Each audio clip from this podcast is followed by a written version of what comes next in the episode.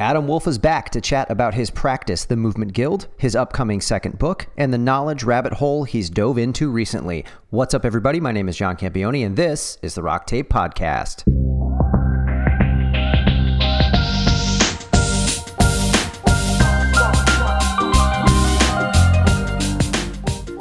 Well, let's officially get started here with Adam Wolf back and better than ever with uh, the Rock Tape Podcast. What have you been up to lately, man? We're all in quarantine. What's your how, how do you quarantine? oh man, like I, you know, nothing much has changed. I sort of realized that I sort of socially isolated anyway. Uh, you know, I like I feel really good. Somebody asked me the other day, how do I feel? How's it going with homeschooling and everything? And I was like, well, I feel okay with it. You know, other than you know, obviously like work, and I'm losing money like everyone is, and work's a little bit less, way less busy, and we've closed down most of what we have uh, everything but physical therapy for the most part. Even a lot of that we're trying to do telehealth, but some we just need to see. But yeah. uh, so um, somebody asked me how we're how's it going, and besides like work, like my life hasn't really changed that much. Actually, it's been nice because I don't typically do a lot on the weekends anyway, and so now there's zero pressure to go anywhere or do anything. During the week, I have like things to do with my kids for school, and you know, I'm getting workouts in. I'm actually strangely sore in a way that I haven't for a couple of reasons. One, I'm sitting around more, so I feel like the effects of sitting around is like moving less in my day. And then two, I'm also working out more because I have more time in my day, right? So like I'm, and so that combination of like muscle soreness and not moving as much in my day, it's sort of strange for me. I'm, and what about you? What about you?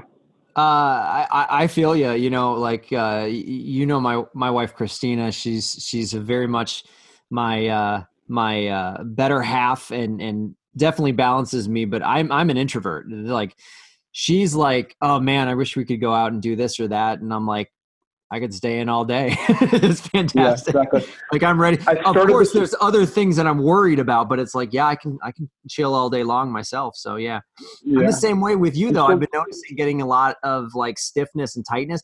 I've been stuck in chairs for about I don't know how many I think I counted it. It's been like 25 days officially, but like my workload got busier at home uh, because I had to get all my lectures produced and and put up, and you know, yeah. talking to students and scheduling meetings with them on Zoom and stuff like that. So I'm about the same the same boat you are. But then you're gonna like sit around a lot more because now it's all done and you, it's all like autopilot now for you. Eh, let's not. hope. I always want to change yeah, stuff. So. I get it, man. Yeah, it's good. You know, I've also like been taking the opportunity. I'm learning. I'm trying to wrap up some projects. I've always got a few going on, and uh, so that's been good. And yeah, I can't complain, man. It's fine. I'm amused. Sit back and try to go slow anyway. Work on like stimulating my vagus nerve. Stuff we've been talking about a little bit there. Yeah. Um, you uh, you said I think you said in a text message uh, a while back you were doing a lot more drumming. I am playing a lot more drums. Yeah, like uh, I got a set of drums probably like a year, almost a year and a half ago, and I've been taking lessons for about six months. So it's been a lot of fun. I like it. Uh, so I've been practicing a lot. Got a lot of time, and uh, the guy that gave me lessons is sort of giving me uh, sort of rudiments, not only for your hands but your feet, and be able to like get things working on their own. And so it's been a lot of fun. Called fat back exercises. Um, fat back. Yeah, like you know, like bacon, bacon. fat back. Yeah, yeah. So it's funny, but uh, yeah, it's just I love it. I love playing drums. I got a list. I do it every day. When I get home and my wife is like, I'm crabby, and Jessica tells me to go downstairs and play the drums, and I'll be down for ten minutes, and 35 minutes later, I come back upstairs. So I got a smile on my face. Do you have any? Per- do you have any favorite songs that you can play yet? I mean, they're all beats. Like I can play songs. Yeah, I mean, like I've been playing a lot of like uh, Stax Stax Records, like uh, show you the shirt. Yeah, Stax Records, Memphis Sound, like Otis Redding uh, type stuff. A lot of that. Um, I, I, the, there's a song by John Lennon that I've been playing a lot of recently the past few days because I've been seeing, you know, saying to myself like "Strange Days," so like the Doors, uh, "Strange Day," all these kind of things. But uh, the Beatles have "Nobody Told Me There'd Be Days Like These," "Strange Days." So that, I've been playing that song "Nobody Told Me" by John Lennon recently. I got all sorts of stuff. I'm trying to learn the halftime shuffle for those of you, and if you know Led Zeppelin, "Fool in the Rain," or anything mostly by uh, by uh, Steely Dan, because the Purdie Shuffle. A halftime shuffle is called the Purdie Shuffle, and it's like a halftime beat, and it's that anyway. I geek out on like the movement component of it. It really is matrix. You know, movement and music are the same thing. And so these exercises, these back back exercises, it's basically if you count out like one and a two and a three and a, you know, that kind of thing. It's if you go from one to two and then two to whatever, it's back to one or like those phrases there. It's where you can put the bass note, like your right foot.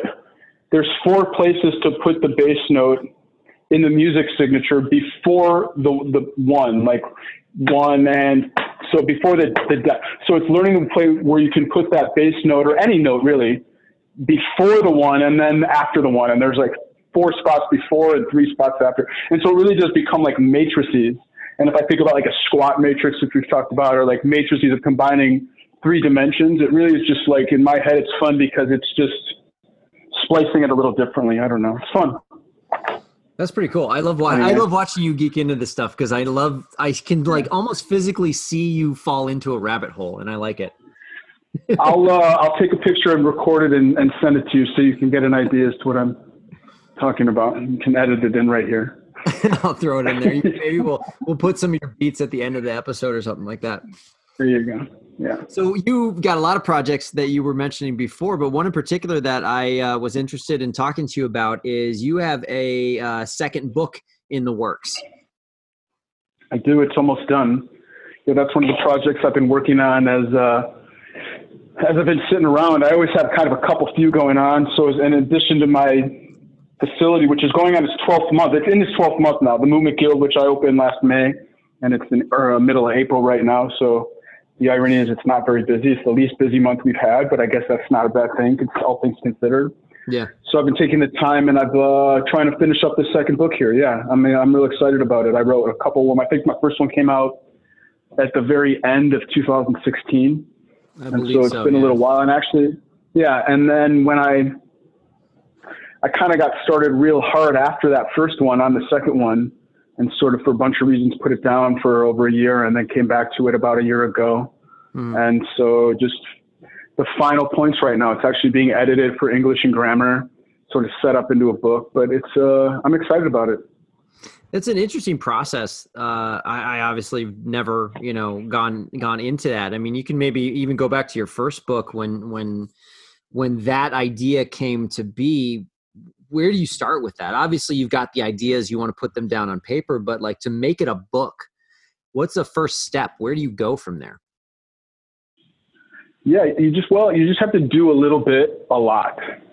You know what I mean? Like I feel like when I'm diligent and good, I, will do like uh, an hour a day or a four or five days a week for an hour and a half, whatever works out to me, But like continuing to do it, and I think I've always been like one as I learn to take notes on what I learn. And when I learn, I tend to learn around a topic. So I'll like decide about, I want to learn about today it's the insular cortex. So I've got, you know, pieces out here. And so I'll, I'll read about the insular cortex from a number of different places, right? And, or I'll read about gait from a number of different sources motor control, whatever it is. And so I tend to take notes on that. And one of the things I kind of realize that I'm good at is synthesizing information. And so I'll, I'll find a number of topics, a number of resources, a better way to say it. I'll find a number of resources around one topic and take a bunch of notes. And then from there, I just sort of write all those notes in, my, in hand. I transcribe them into a computer a lot of times, or if I find like quotes as I'm reading, you know, highlighted. And then what I do is I go through and I, I write down those quotes and the page number that I found it at and all those things. And after a while, I just have like a large resource about various subjects that I study. And that's sort of my evolution of like learning. I, that's kind of where I'm at right now as I do that. So from there, it's really easy to sort of just take that outline and that's sort of where the book became from. Actually, I was, the book is on, uh, I just changed the title sort of this week uh, I had a working title, and the working title was uh, My Fundamentals of Intervention. Mm-hmm. And I was challenged uh, a couple few years ago by a friend and mentor to who I was teaching with, uh, Lenny Parracino. I'm sure you've heard me mention that name. Mm-hmm. And you know that if, what are my fundamentals of intervention? Because if him and I were going to teach together, like what can we anchor to? And and so that got me thinking and kind of writing them down. And from there, I kind of started to write more and more on it And so the book was written with what my five fundamentals of intervention, or what my fundamentals of intervention are, and became sort of five hierarchically. And what that became is a thought process of, regardless of who comes to me and what stage of whatever, you know, people come to me, most people are in pain, or we'll call it dysfunction, or whatever we want to call it. And so, regardless of that, like, what are the consistencies that I can anchor to there to help that person uh, feel and move better and make changes that they probably need to make and you know kind of recognizing and trying to anchor to consistent principles. And so that's sort of what the book became is the working title was fundamentals of intervention. I think i think we changed it to fundamentals of movement a brain-based perspective or it might be a musculoskeletal perspective on brain-based. I don't know we're still working on it but uh, that's what it is. It's just sort of like my hierarchy of what to do with who, regardless what it is, like what to do when and why. And so that's what the book really lays out in detail. My first book was a lot of was a good process, and this one was you know different. Was it harder? I don't know. I think the process of writing is easier. I'm more comfortable with just like putting my thought to paper and not getting caught up in the minutia of trying to correct what's not written correctly or the run-on sentence or any of that. I just really try to like get as much information down and then hash it out from there and kind of tighten it and tighten it and tighten it. And yeah. so that's my process of writing. I'm kind of rambling, but that's what my process sort of is, uh, has been on the book. It's been fun. I like it. So how do you go from you know your your thoughts on paper and maybe even writing it down into into how you would see the chapters to really making it a book? I mean, you you mentioned that there's a process of editing and, and going through, and obviously there's like formatting you mentioned beforehand how uh, you're you're getting images done and stuff like that. You know, like is there somebody overseeing this kind of thing, helping you out with it, or is this something that you? Yeah, the first time I did it around, you know, this time has been easier from that because I sort of know what to expect, and I did it with my first one, and the publisher that I was working with sort of really helped to guide me through that process of you know, I wrote the bulk of it and then he kind of read it, said, you need to expand here and you need to, so there's been pieces of that. And then in terms of okay, now you need uh, a forward and you need acknowledgement and you need to write who the book is for and all those kind of pieces. So like I had those ideas of what to write and just sort of went through the same process of starting with my hierarchy and going from there. Yeah. And then just filling in those gaps. And then what the editor right now, who, who I've hired to, you know, work on it for grammar and English and putting it into a book sort of has done that. And now at the same time, what I wanted to do on that first and I did, and I've gotten to on the second one is, you know, it really does look at it from a brain-based perspective. And I know you and I kind of geek out on that, but a, a colleague and friend of mine, uh, Dr. Mike Drzwicki, who's sort of a, a functional, uh, a, applied chiropractic neurologist, for whatever we're going to call him. Uh, but he edited the book sort of for neuro editing, I like to call it. So as I was going through sort of my thought process of like why I would choose from my simple level, I feel of using a brain based perspective. I don't even know what else to call it. A brain based perspective is how I heard it called. And then he can get more depth in it. So he goes through and says, you know, at certain points, uh, we have like neural boxes where he sort of fills out and says, well, here's what's going on in my thought process more from an applied neurology perspective. Uh, so it's been fun. I'm, I'm very excited. It's about twice the size of the first one. And so the process of doing it, I mean, I guess I just knew what to expect. I knew like where to put pictures. I knew how to caption the pictures to be able to translate it a lot more of an easy process the second time from the first time when I was sort of reacting to what he was saying. I just sort of got it all together at this point and then paid somebody and paying somebody to help with the rest of it. So you uh, I'm good at causing things to be done. you got into uh, a lot of the brain-based stuff, uh, you know, not too long ago, but um, stuff that you and I, like you said, we geek out with all the time. You know, we always kind of shoot weird questions back and forth that anybody who look at our text stream would be like, what the hell are these guys talking about? But um, what was the catalyst for you kind of jumping into kind of more of the neuro realm? And you're doing some really cool education and you're going through different uh, uh, certifications to really kind of uh, uh, uh evolve your practice and, and make it more that brain based approach. Yeah. Uh, so, like, I don't even know. Like what? I guess I started. My friend and colleague and I guess mentor Nick Studholm, who uh, you know I've hosted things with before. Um, he's a chiropractor, and I did the gifts program with him, and so he got involved with a little bit of Carrick stuff. Yeah. Carrick, he got involved with uh, FNOR, so functional neuroorthopedic neuro orthopedic rehab and he did it the first year through and I was an educator for them and he suggested that I do it and so I went through and did the whole it was 100 50 hour series at that point. Uh, and I did that. And, you know, from there, I think I did it in 2016 and 7, I guess 17 is when I really started to go heavy and kind of continue to learn from there. And, you know, just being in Chicago, there's some really uh, talented uh, clinicians here that understand that thought process really well. Mm. And I kind of joke as I was learning it, you know, because I felt like I feel like I know three dimensional integrated movement pretty well. And I still I talk a lot about it in the book and you know, how my thought process has evolved and why, and you know, still anchoring to those principles. And uh, I kind of joked for a while that I wasted the first you know 10, 11, 12 years of my career knowing integrated motion so well because it was all just the brain anyway. And I think there's now a slide in what we're teaching for rock tape that Eric Cobb said it really eloquently that uh, you know, we were treating neurology, we just didn't know it, right? And so that these things I was doing to enhance motion. And I heard, you know, another friend said it a little differently also. And so you were just affecting the brain, you just didn't realize you were. And so now just understanding those circuits, and the more as I started to learn about it, and even at a simplistic level, right? Because like neurology gets so in depth and it's so intimidating, but uh, simple understandings of the complexity really do make a difference in terms of some of these people that we work with that don't always get better with like just the traditional musculoskeletal approach, right? And so just even from the simplistic viewpoint of like, hey, I see, I know that the, and I just talk about like, if you know what should happen, you could see if it happens or not. And whether that's moving and reaching somewhere and seeing the reactions or whether it's looking somewhere and or not looking somewhere, you know, you could see the reactions that occur. And if it doesn't occur when you'd expect it to, then you have to say, well, why not?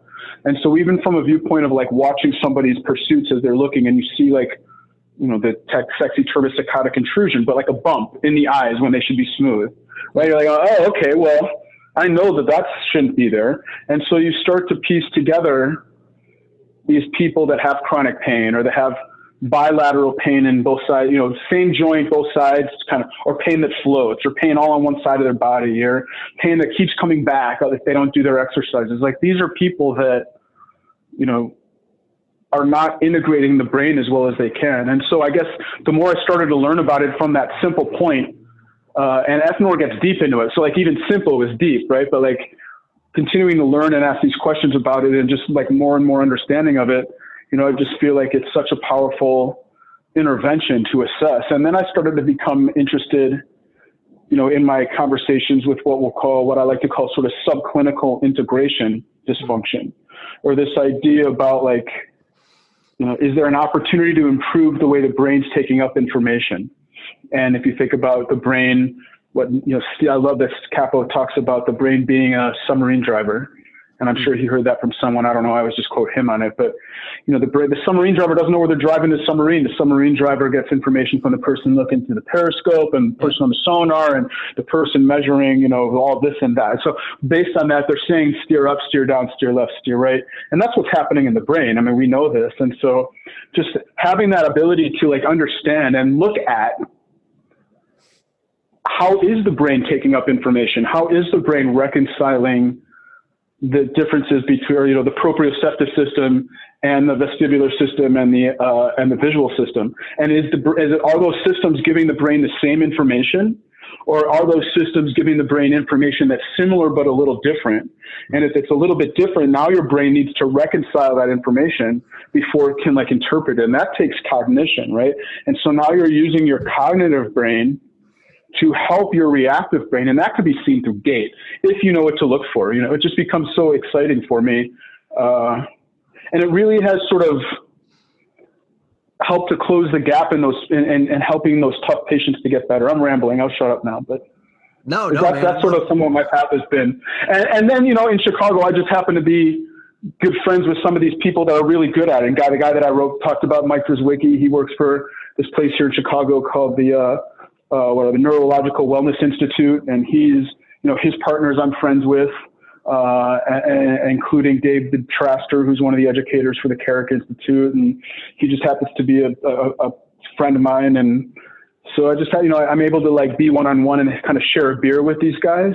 Sure. And ask them like really tough questions and geek out, and our conversations can tend to go down some, you know, intense rabbit holes. That's great for me because they're so far beyond me. It's nice for me, and I have to go to each of these people different. Like I've got a good group, but I, you know, I have sometimes I have like half baked ideas, and so when I have half baked ideas, I can't go to Traster. I was just joking with him this week about it. I have to go like really specific with him because otherwise he's like, you know, it depends. But Mike, I can go to and be like, come to him with a half baked idea or a half thought something out idea, and he'll help me to sort of flesh it out. So it's fun. I feel you know fortunate that I just happen to uh, these happen to be my friends. So I'm very interested to know what a half baked idea is to you. I don't know, just like you know, uh, you say something that's sort of true but not entirely true, and it's contextual, and you know, you just need to flesh it out a little bit more. But just something that you know, it could be. It depends. Like an it depends answer is a half baked idea, right? Like most of the right, time, right. in my opinion. Right. And when I get most of those, most of what we get in terms of questions, and that's fine. But when people are coming to us with those questions of, you know, well, the, well, it depends. Okay, well, not everything depends. Most things depend. Like if you can get really specific in your question mm-hmm. and what you're asking, we, we, can give you a specific answer. But yeah. you know what I'm saying. Yeah. so uh, you also were telling me that you get, are getting into, uh, I, I, believe it's vestibular rehab specifically. You're doing this uh, vestibular rehab program.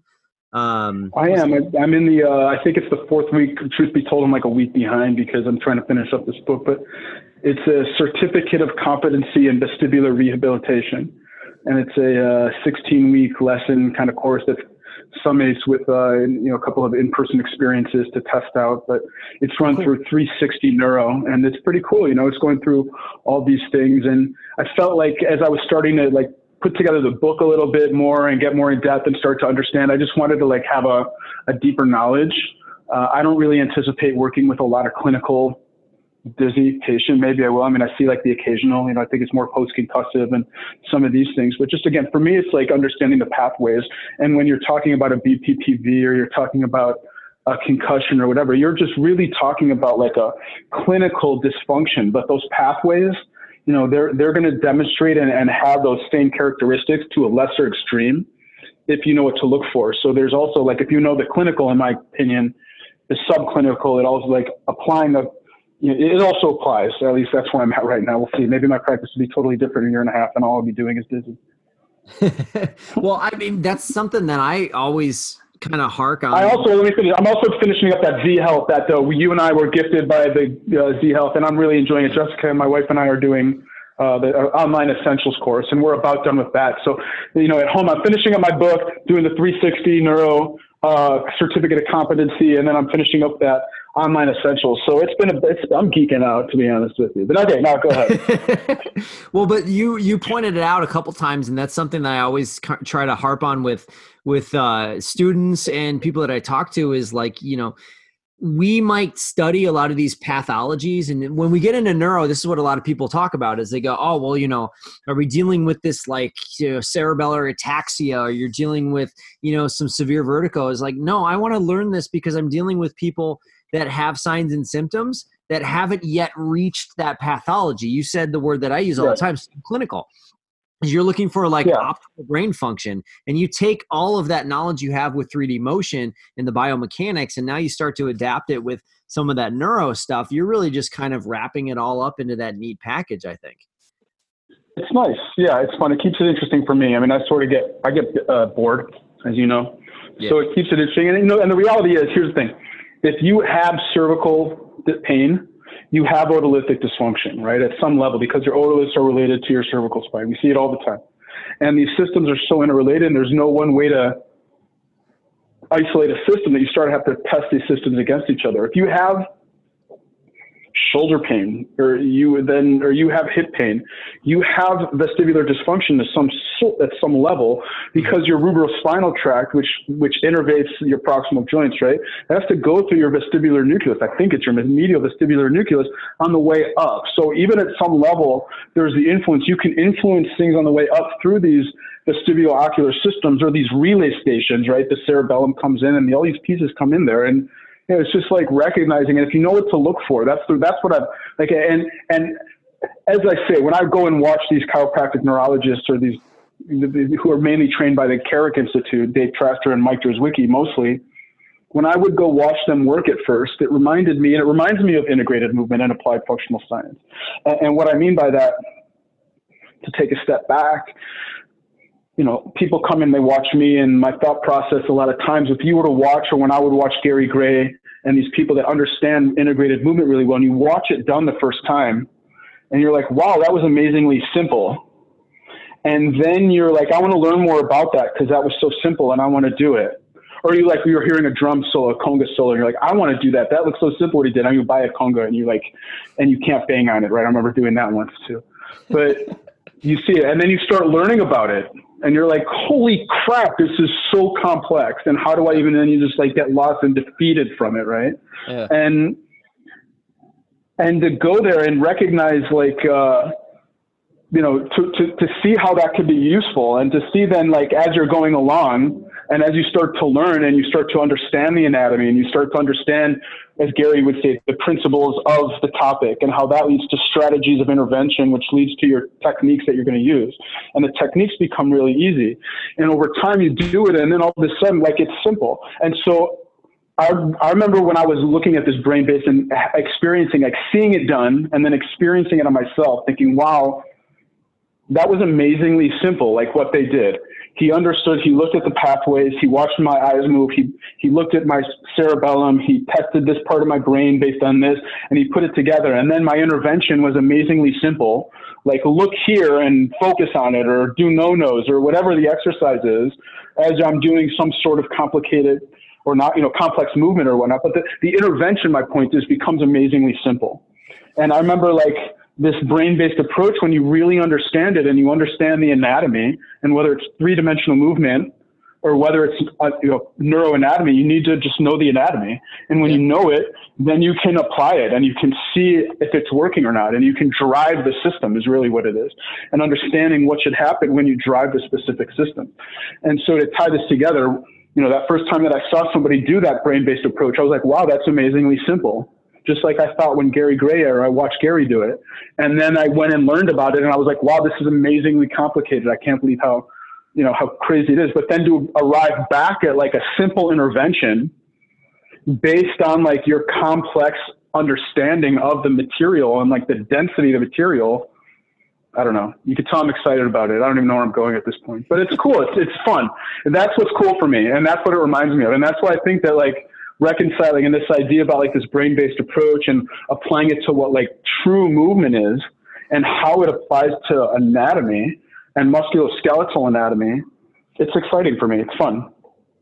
I think it's really cool to appreciate back when we were in school how complex everything is and then you start to realize that exactly what you said is like well once i understand the anatomy and that's something i've heard a lot is uh, us always fall back on your anatomy. Once you kind of get that it's that weird moment where you're like, wait, all I have to do is this one thing. Yeah, that's it. Well, that's too simple. Well, no, it's not too simple because everything we did up until that point is what you needed to know for you to understand why you need to do something like your VORs or saccades or something right. like that. Right. And the fun part about it is then if you do it and you like, instead of throwing a bunch of shit against the wall and seeing what, seeing what sticks, you can like, when you do, which if you start to apply this stuff, you're going to wind people up at some point, right? Yeah. And so w- the nice thing about it is if you're layering it and you do something and you wind them up and they feel worse afterwards, theoretically, this stuff works so quickly that you should be able to wind them down just as easily based on like, you know, if you're on the right track and you know your anatomy and you're, you know, looking specific and you do something, the opposite should then make them better. And if not, then you're too deep in the rabbit hole and go somewhere else. just back off a little bit there. So, can yeah. we expect uh, some uh, some neuro interventions in in that new book? Yeah, well, I mean, I guess let's define what neuro intervention means, but you know, there's definitely like neuro thought processes. Yeah, you know, I talk about the process of like working with people in pain and talk about real and relative motion, and I talk about you know, motor control and how to utilize like these processes of up or down regulating. And so, yeah, there's like interventions, you know, uh, even like what we talk about, I feel like I apply and take what we learned in, in blades a lot in terms of like accessing these mechanoreceptors and these interoceptors to bring up or down the system and sure. how to just apply that on a larger level. So yeah, I think there are. Um, yeah, I think there are. Yeah. And then the question that I've been thinking a lot about, and we'll discuss a little, is like when do these neuro, we'll call neuro interventions. So a vestibulocular intervention or a cerebellar rapid alternating movement? Or when do I, what I've been thinking about is when do I apply, uh, when do I have somebody do that intervention in between a musculoskeletal set? So maybe I have somebody do some sort of isometric hold or step up or down. And when do I, you know, after they do that, then go to like a VOR exercise or something to the saccades or whatever I'm going to do or, you know, whatever the exercise is. When do I do it in between is sort of what I'll call an active recovery sure. versus when do you layer it during the activity? Right? Like when do I maybe like do a hold with a VOR and a complex movement versus maybe just doing one of those things. Maybe I just do like a VOR repeatedly over and over and over and over. So I think it depending on like the threshold of who we're working with, you know, sometimes you want to do one and sometimes sometimes I just want to do like the simple exercise repeatedly over and over.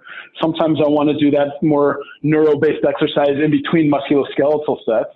Sometimes I want to do it as I'm doing a musculoskeletal set and I think it depends on the person and the threshold and, and all those things. And we discussed that too. So it's fun. So is this more of a manual for a practitioner that can read through it and you know start to kind of build that process kind of like how you do? Yeah. Yeah, I think what it's turning into is sort of I think it's going to be, uh, as people have read it that I respect, and sort of starting to write feedback for it. It's going to be uh, for the musculoskeletal, traditional musculoskeletal driven therapist that wants to start applying a brain based approach to interventions. It's going to be like that sort of bridge. It's going to be, you know, my philosophy when I teach anytime is to like give you information that will help you right away but also like leave you with more questions as to where to go and find more information.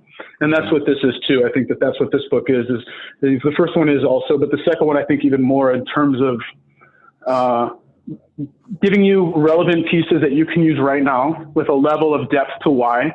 But then also it's going to leave you wanting more information because it doesn't go crazy in depth about any one specific topic, particularly around neuroanatomy and these kind of intervention pieces whatever, it's movement interventions or whatever. Yeah. And so uh, it's going to then direct you to these other places. So, um, yeah, I don't, I, it's it's gonna that's that's sort of then become the philosophy yeah. of what it, what it is. I think that's a good point to make. Is you know you have gotten into the neuro and you've seen all the textbooks with neurology, how thick those are. If you got into more of that depth without leaving any questions unanswered, then yeah, that principle's of neuroscience. You're, you're reading about the. Uh, I'm reading. I'm reading about the Papez circuit right now. The neural uh, circuit for emotional proposed by James Papez. Anyway, amygdala is part of the limbic system, most specifically involved with emotional experience. John. Page 988, part seven, arousal, emotion, and behavioral homeostasis. In chapter 50, and you Jesus. say page nine, uh, 988, and then I look at kind of how much you're holding of the book, yeah. and it doesn't even look like, like you're halfway. 1,400 pages. You're not yeah, 1,400 halfway. pages. Yeah, I'd just say over halfway. Yeah. Oh, geez. yeah. So diving down that rabbit hole, it's been a fun time at your house. What are you drinking right now? But again, like you know what? I but like this gets back to like to bring this back, you know, circle it back. Sure. Like I don't read that. I don't lay down and read that book like chapter to chapter. Like I was like, I want to know more about the amygdala and the limbic system today, the insula. So like I went and pulled this out and a couple of other, you know, textbooks out and when I left at my clinic, but I'll get it tomorrow. Yep. what are you drinking over there? A noon whistle. Noon whistle. It's a gummy vortex, Northeast India Pale Ale. Yeah, it's nice all those worries. I don't know what you're saying. I got the Indian Pale it's Ale. An India, so it's a gummy. Noon Whistle is right down the street from where you teach, my dude. It's at is like it really? in Lombard. It's on Lombard off of Roosevelt. You know where like the Guitar Center is on the west side of Roosevelt? Yes. It's just past there. It's just north. It's what is that? Yeah, east of there. Villa on Park, Roosevelt. It's, it's in it's in it's in uh, Lombard there. So it's on the west side of the street and they've got like the best beer around, Noon Whistle Brewing, ah. and then they make like hazy pale ales, like uh, Northeast like uh, uh, pale ales, and so it's really it's uh, if you know, you know, and if you don't know, now you know. Now you know. yeah. So when but can we expect? Like, what, it's Tuesday afternoon, isn't it? I mean, what is today? Shit, I don't even. Today is Friday sort of, afternoon, man. You know, yesterday. I know, I'm joking, but like yesterday, wait, Wednesday. I didn't have any patients. I had nothing to do Wednesday, like, you know, no time set schedule. And like I took a nap at 9:45. Like at 10:30, I'm still laying in bed. But it was like it was Sunday. I wanted to have like a mimosa, you know. It's a weird weird time, right? Strange days, man. so when can we expect uh, the new book? It's April 10 right now. I'm hoping like beginning of May. That's my goal. I want to get it done while we're all still quarantined. so everybody has time to read it. Yeah, I'll make a nice special on it. Nice. Uh, but yeah, I think that it's going to be that. I actually just had a nice conversation today and hoping to couple it or trouble it with like in my online mentorship and offer some other experiences of like, you know, I have some courses personally that I've done anywhere between like 30 minutes and three days worth, literally. So, uh, try to couple it with that and actually try to have like some sort of social media, um, stuff around it, which I hate. And I'll have I'm good at causing things to be done. So somebody will help me with it. You're good at causing things to be done. so, uh, as a lot of people know, you know, who follow us uh, at Rock Tape, we've uh, been doing a lot of these webcasts. They've been uh, extremely popular. I think you did your first one last weekend. he jumped off camera. My first one. Sorry, I did my first one last weekend. I something uh, had to close the door. What What did you Uh, teach? I taught I taught Blades and Blades Advanced. How was that? Yeah, it was fun. I had such a great time, man. It was really Yeah. fun. I had a sweet setup in my clinic, uh, and I bought like you know because I do a lot of recording anyway, so I've been looking for an excuse. So I bought the nice lights, like Yeah. the professional quality for like eighty bucks on eBay I saw that. um, from a recommendation and from a photographer guy that I know. Uh, and I had my iPad and it was fun. I had a good time. It was sort of. Uh, I I mean, I don't know how well people liked it, but I had a good time. did you? Uh, I think they did. Did you have uh did you have Jessica with you? Did you have a model to work on or were you Jessica was my model. Yeah, yeah. Jessica was my model. So like when I needed her, she was around the clinic and uh, you know doing her own thing.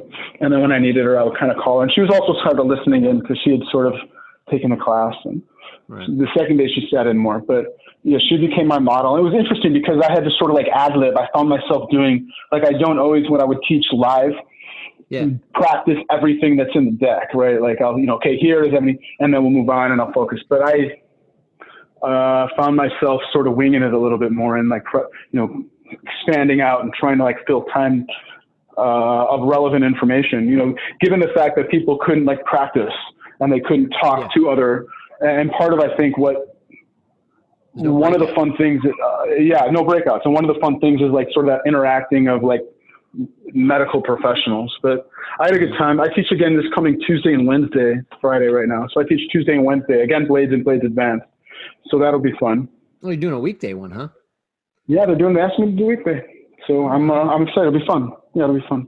They, and if you said I can't do weekdays, they'd probably call call BS on you. Be like, you got nothing to do. Come on, man. Come on, man. Yeah, yeah, I'm happy to do it. My I'm a- pleasure.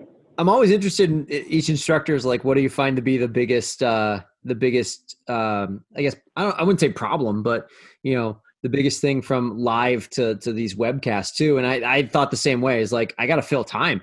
You know, I got to figure out a, Yeah. a way to kind of because there's no.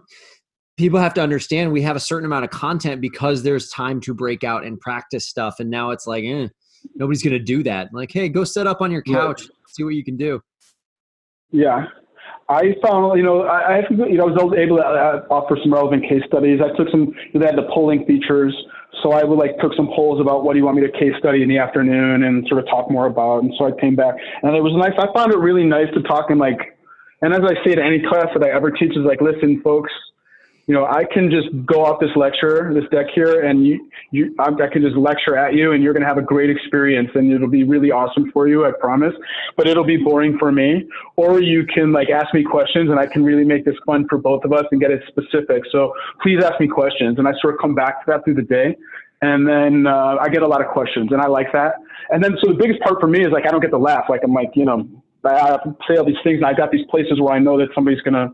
This is my Rodney Dangerfield. Hey, I got no respect. Uh, you know, you know, say like where the joke should be, and you're waiting for the ha-ha, and there's nobody that's laughing because there's you know, fucking nobody around you. So Oh, I'm like man. looking Oh, back God. at my wife and being like, "Is that funny?" And she laughs. I say, "Thank you. Let's move on." So that was the hardest thing for me. Is like, and actually, I'm watching like at home and watching like uh, Trevor Noah and Stephen Colbert and all these people, like they're doing it from home and they're saying the same thing. It's like I don't get the, the audience interaction. You know, Conan O'Brien, who needs uh, needs it all. It's fine. I was the same way. Is like I know like you and I started together. We've been doing this for for uh, uh, upwards to five and a half years now. Six? Yeah, It's- we're in Yeah. our sixth year, really. So uh, I was like, I know where my jokes are placed. Like this is a moment where I make a joke. Like I'm terrified, like sweating bullets. Like oh crap, I don't know if I should make the joke or not. No one's no, gonna. that becomes my joke. That becomes my joke because I'm like, oh, you guys are a tough crowd, and like, you gotta and make some, yeah. you know, Make fun of yourself. Yeah, but I ask people like, and I even say to people, you know, they have the option of turning on or off their camera, and I say if you, when you have the capacity to, please turn on your camera so I can get interaction from you as you're doing stuff, and and so that you know, I try to get a little bit of it and see people giggle. Here's a trick. Here's a trick. Since you're the host, you uh, as the joke comes up, you click unmute everybody just so you can hear if anybody's like giggling. Oh, that's good. I'm gonna have to And try that. Oh, I gotta get a laugh track. I think I need a laugh track. That's what I'm gonna do right now. Is get a oh my track. god, that's perfect. Yeah. There's got to be an app for that or something. I'm gonna put, I'm gonna find one right now. It's brilliant. All right, my man. You should Any- gotta kinda check it. All right, that's it. All right. anything else you want to throw at us? Anything? Any other don't fun man. projects you got coming at us in your quarantine time? I think once I'm done with the book, I don't know. I'll catch up on my six months. No, I, all my notes are current. I don't know what I'm going to do. I'm going to try to tighten other things. I'll probably like try to learn keyboard a little bit. Um, I don't know. We'll see what You're comes about. probably, I, I know there's some videos I want to redo. I'm going to redo some videos and tighten some that are older. I've done like an exercise library a few years ago before I moved into my new space. So I want to like update that. I'm going to take, you know, I, I like to create. So I'm always sort of doing something and I'll continue to do that. So, I don't know. yeah, and we'll see. you're still seeing some patients too. So you know, for anybody looking, Yeah. tell them about the Movement Guild, and then anybody, obviously, most things being online. Tell them a little bit about your online mentorship and uh, some of the other uh, online stuff you got. Yeah, so the Movement Guild is in Chicago. It's five blocks north of where the Bulls and the Hawks used to play. um, uh, and it's physical therapy, massage therapy, personal training. We have yoga and mobility classes and recovery. We've got like sauna and compression and all a bunch of stuff. So uh, that's in the city. And then you can find me at uh, the movementguildchicago.com. And all my stuff is on there. I've got some online mentor type and classes for sale, including on movement, including on motor control and brain based thought processes. I uh, just transitioned. I, I just taught my third year at uh, Rocky Mountain University School of Health Sciences. I taught a biomechanics class. I was an adjunct professor online, and so I took that uh, that course, which is about 15 weeks worth of work or 14 weeks worth of work, and I transitioned that and I bulked it out a little, and it became this uh, online mentorship. So it's really sort of a I'm calling it my foundational mentorship, and from there I'm going to make one more clinical and make one more performance based. But just the idea of like uh, going through integrated biomechanics, we start we talk about this brain based perspective for the first four or five lessons, and then we start at the foot and sort of work our way through applying all that information of brain based integrated movement uh, body part by body part. We start at the foot, we end at the, uh, the head, and the vestibular sort of central integration. So yeah, it's a thousand bucks. I'll give everyone on here a discount. 16 lessons. I'll give it to y'all for 850 on here. We'll give that, put that in. Yeah, coupon What code or something like that. You want to send to me I'll make later? a coupon code. Yeah, I'll make a coupon code. Yeah, what should be? How about uh, I don't know, rock, Or you- rock coupon code. Or are you just saying anybody, anybody at No, man, we'll make rock time? specific, man. We'll make rock tape specific, man. How about this? We'll use the the same code that we use for our our, our rock tape uh, uh, shop online. How about Rockcast? R O C K C A S T. Brilliant. Uh, way better than my suggestion. I just keep it all consistent so I can remember it. Smart man. And you guys are doing, uh, if you follow uh, Adam or Movement Guild on uh, Instagram, you guys are doing some uh, virtual. Oh yeah, classes. thank you for that reminder.